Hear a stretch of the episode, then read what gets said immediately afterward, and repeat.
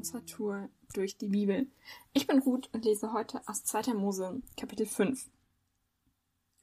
Es geht in der Geschichte mit Mose und Aaron weiter und wenn du die letzten Tage schon den Podcast verfolgt hast, dann hast du schon ein bisschen was über Mose und Aaron erfahren und die Geschichte von dem Volk Israel und dass Mose den Auftrag bekommen hat von Gott, das Volk Israel aus der Sklaverei in Ägypten zu befreien. Ich lese heute ähm, in Kapitel 5 des zweiten Buch Mose die Verse 1 bis 11, Vers 14 und die Verse 21 bis 23. Mose und Aaron gingen zum Pharao. Sie sagten zu ihm, so spricht der Herr, der Gott Israels, entlasse mein Volk aus deinem Dienst. Sie sollen in der Wüste ein Fest für mich feiern. Der Pharao erwiderte, wer ist dieser Herr? Warum soll ich ihm gehorchen? Warum soll ich Israel ziehen lassen? Ich kenne den Herrn nicht und will Israel auch nicht ziehen lassen. Mose und Aaron antworteten, der Gott der Hebräer ist uns begegnet. Nun wollen wir in die Wüste ziehen, drei Tagesreisen weit. Dort wollen wir dem Herrn, unserem Gott, Opfer darbringen. Sonst schlägt er uns mit Pest oder Krieg.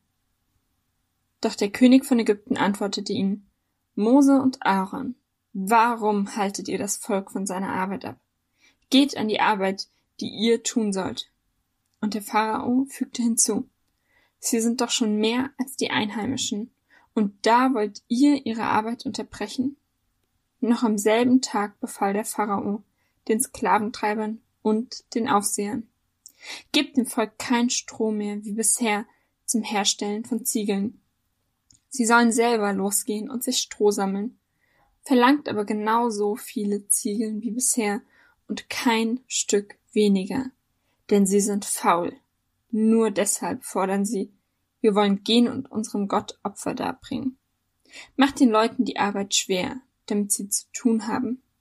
Dann haben sie keine Zeit mehr für leeres Geschwätz.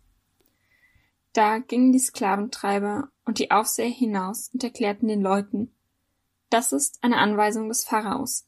Ihr bekommt kein Stroh mehr. Geht selber los. Holt euch Stroh, wo ihr es findet. Ihr müsst aber genauso viel abliefern wie bisher. Vers 14. Man schlug die israelitischen Aufseher, die von den Sklaventreibern des Pharao eingesetzt worden waren. Man schrie sie an. Warum habt ihr weniger Ziegeln abgeliefert? Weder gestern noch heute waren es genug. Und ab Vers 21. Die Aufseher sagten zu Mose und Aaron, der Herr soll euch ansehen und strafen, denn ihr habt uns dem Pharao und seinen Leuten zu Feinden gemacht. Ihr habt ihnen das Schwert in die Hand gegeben, mit dem sie uns töten werden. Da wandte sich Mose an den Herrn und sagte, Herr, warum tust du deinem Volk das an? Du hättest mich nicht zum Pharao schicken sollen. Ich bin zu ihm gegangen und in deinem Namen habe ich mit ihm gesprochen. Seither hat er dieses Volk nur noch schlechter behandelt, und du hast nichts getan, um dein Volk zu retten. Was passiert in diesem Kapitel? Aaron und Mose sind, oder vor allem Mose ist in den Kapiteln vorher Gott begegnet.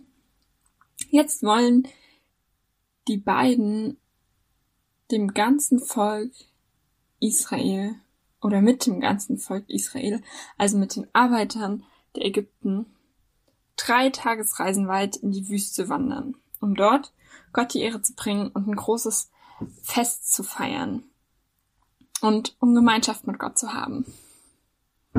Sie unterbreiten den Plan dem Pharao und verkünden somit, hey Pharao, wir nehmen mindestens sechs Tage für die Reise und dann vielleicht noch zwei, drei Tage für ein großes Fest. Alle Arbeiter aus deinem Land und kommen dann irgendwann wieder, wenn wir unserem Gott ein Opfer gebracht haben. Der Pharao kennt Gott erstens nicht. Er fragt ganz ähm, direkt in den Versen zu Beginn, die ich auch vorgelesen habe, wer ist dieser Gott und warum sollte ich auf ihn hören? Er kennt also den Gott der Israeliten nicht und will sich weder von diesem unbekannten Gott noch von Mose oder Aaron irgendetwas vorschreiben lassen. Die Folge davon?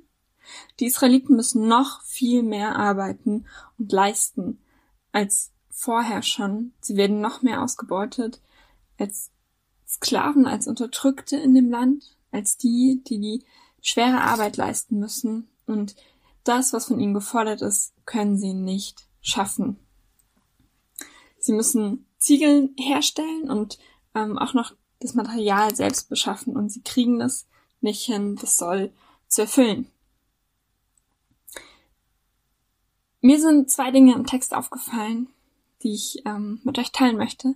Erstens, die beste Strategie und die beste Strategie auch für mich, keine Zeit mit Gott zu verbringen, nicht die Bibel zu lesen, nicht zu beten, ist, wenn ich morgens aufstehe und feststelle, ich habe verschlafen oder es steht heute so viel an oder es steht die Woche so viel an, was ich gar nicht alles schaffen kann. Ich kann es mir nicht leisten, mir jetzt auch noch Zeit zu nehmen, um mich von Gott ermutigen zu lassen, um Zeit mit Gott zu verbringen, obwohl ich weiß, dass es mir so gut tut und obwohl ich schon so oft erfahren habe, dass ein Tag viel besser gelingt, wenn ich ihn morgens mit einer Zeit mit Gott starte. Aber wenn ich den Tag sehe und denke, ich habe so viel zu tun, dann geht's mir oft wie den Israeliten, die vom Pharao noch mehr Arbeit aufgetragen bekommen, damit sie gar nicht erst auf den Gedanken kommen, ihre Zeit mit irgendetwas anderem zu verbringen. Zweitens gibt Gott Mose und Aaron einen klaren Auftrag. Und sie befolgen ihn, sie gehen zu Pharao, aber stattdessen, dass sich Gott dazu stellt und sich die Lage irgendwie verbessert, wird's noch schlimmer. mir ging es schon so, dass ich dachte, hey Gott, das ist doch das, was du wolltest. Das ist doch das, was du in deinem Wort schreibst. Das ist doch das, was du sagst. Wir sollen nett zu den Leuten sein, die nicht nett zu uns sind. Wir sollen die segnen, die uns verfluchen. Wir sollen doch so leben, wie Jesus das vorgelebt hat. Aber meine Lage bessert sich nicht. Und wenn es dir schon mal so ging, dann bleib auf jeden Fall auch die nächsten Tage am Podcast dran, bleib am Bibelleseplan dran und schau mal, wie sich die Geschichte mit Mose und Aaron und dem Volk Israel noch entwickelt. Denn eins steht am Ende der Geschichte auf jeden Fall fest, das spoiler ich an der Stelle schon mal. Gott steht zu seinem Wort und er hat ganz, ganz oft einen anderen Zeitplan als wir Menschen. Aber wenn er was verspricht und wenn er was zusagt und wenn, auf, wenn er einen Auftrag gibt, dann stellt er sich dazu. Heute ist ein guter Tag für einen guten Tag. Lass Gottes Wort in deinem Leben sichtbar werden.